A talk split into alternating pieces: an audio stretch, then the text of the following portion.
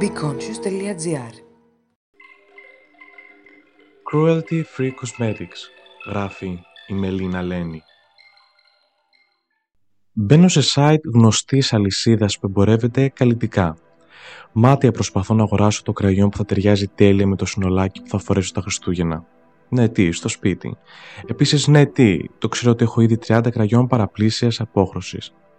Το site κρασάρει λόγω τεράστιας επισκεψιμότητας εξαιτίας των προσφορών για Black Friday και Cyber Monday. Η βιομηχανία της ομορφιάς γνωρίζει τεράστια άνθηση παγκοσμίως, ιδίως τα τελευταία χρόνια.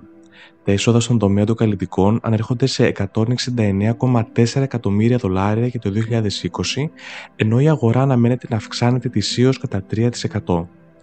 Επιπλέον, όλο ένα και περισσότερα νέα brands καλλιτικών εισέρχονται στην ήδη τεράστια αγορά, διεκδικώντας μερίδιό της.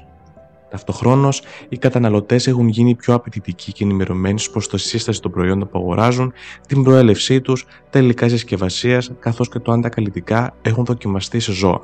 Με συνέπεια τη δημιουργία ή μετατροπή ήδη υπάρχοντων brands και προϊόντων σε clean, vegan, cruelty free και ούτω καθεξής. Το τελευταίο είναι κυρίως απόρρια του social media influencing και των προϊόντικών review που γίνονται ως επιτοπλίστων στο YouTube. Τι σημαίνει όμως cruelty free? Ω cruelty free ορίζονται τα brands που δεν δοκιμάζουν τα προϊόντα τους ή συστατικά αυτών σε ζώα και δεν συνεργάζονται με προμηθευτή που κάνει δοκιμές σε ζώα. Και γιατί χρειάζεται να γίνονται δοκιμές σε ζώα; Θεωρητικά, τα πειραματόζωα χρησιμοποιούνται για την ανείχνευση τοξικότητας στο τελικό προϊόν, Τοξικότητα είναι ο βαθμός κατά τον οποίο μία ουσία δύναται να προκαλέσει βλάβη σε έναν οργανισμό, στην προκειμένη περίπτωση εισερχόμενη σε αυτόν από το δέρμα, το στόμα ή τα μάτια ή στο περιβάλλον, για παράδειγμα σε ένα υδρόβιο οικοσύστημα. Άρα θα μου πεις, προφανώς και πρέπει να γίνονται πειράματα σε ζώα, εκτός και αν θέλω να μου πέσει το μάτι την επόμενη φορά που θα βάλω μάσκαρα. Κι όμως, τα τεστ ζώα είναι μια παρχιωμένη μέθοδος που αναπτύχθηκε σε καταστάσεις έκτακτης ανάγκης. Ένα από τα πιο γνωστά τεστ σε ζώα είναι το περιβόητο τεστ Trace, το οποίο αξιολογεί τον ερεθισμό ή τη βλάβη που προκαλείται από χημικές ουσίες απλώς τοποθετώντας τες στα μάτια κουνελιών. Το συγκεκριμένο αναπτύχθηκε από τον FDA του 1944, το οποίο δεν το λες και χθες, όταν μια 38χρονη γυναίκα έμεινε τυφλή έπειτα από τη χρήση μάσκαρας που περιείχε παράγωγο από πίσα. Όπω καταλαβαίνουμε, πέρα από το ότι πλέον δεν χρησιμοποιούνται τέτοια υλικά, αλλά συστατικά τα οποία έχουν δοκιμαστεί σε βάθος χρόνου, η τεχνολογία και η επιστήμη έχουν κάνει κάποια βήματα από τη δεκαετία του 40. Πλέον, τα τεστ τοξικότητας αλλά και αποτελεσματικότητας των προϊόντων γίνονται σε ανθρώπινες κυταρικές σειρές in vitro, στο εργαστήριο δηλαδή, και μετέπειτα σε εθελοντέ, in vivo, οι κυταρικές σειρές όχι μόνο λύνουν το πρόβλημα κακοποίησης ζώων, αλλά είναι μέθοδος πιο ακριβής, επαναλήψιμη και πιο αντιπροσωπευτική της ανθρώπινης βιολογίας από το μάτι ενός ζώου. Ο Χόρστ Σπίλμαν, τοξικολόγος στο Ομοσπονδιακό Ινστιτούτο Αξιολόγησης Κινδύνων του Βερολίνου, είπε χαρακτηριστικά όταν διαπιστώνουμε ότι η κορτιζόν είναι εμβριοτοξική για όλα τα είδη στα οποία έχει δοκιμαστεί εκτός από τον άνθρωπο, σε τι συμπέρασμα οδηγούμαστε, θέλοντας να τονίσω ότι δεν μπορούμε να προβλέψουμε την αντίδραση που θα έχει μια ουσία στον ανθρώπινο οργανισμό μόνο από πειράματα σε άλλα είδη. Cruelty free for the win.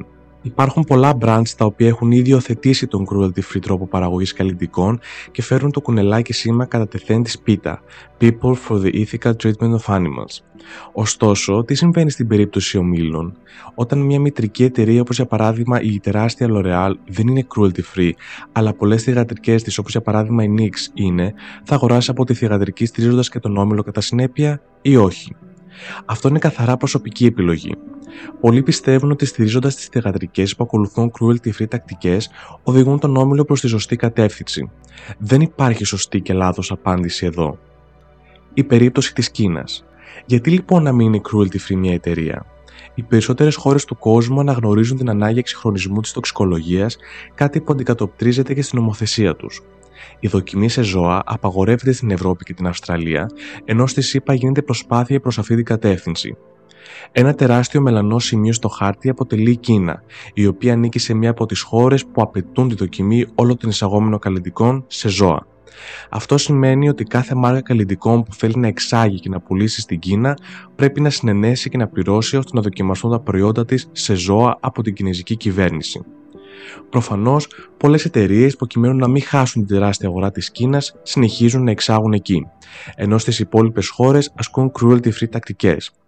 Είναι λοιπόν αυτές οι εταιρείες cruelty free τελικά; Η πίτα, καθώς και η μεγαλύτερη μερίδα καταναλωτών, λέει όχι. Από αυτό εξαιρούνται τα brands που κάνουν αποκλειστικά online πωλήσεις στην Κίνα. Και πάλι η επιλογή είναι δική σου. Το ελπιδοφόρο είναι ότι και η Κίνα μπαίνει σιγά σιγά στον cruelty free δρόμο. Make up your mind. Αυτό που μπορείς να κάνεις ως καταναλωτής είναι να παίρνεις σωστά ενημερωμένες και conscious αποφάσεις. Α, και να εκφράζεσαι μέσω του μακιγιάζ. Είναι τέχνη και απελευθέρωση. Όχι καμουφλάζ, κάνε conscious επιλογές και καλά ψώνια.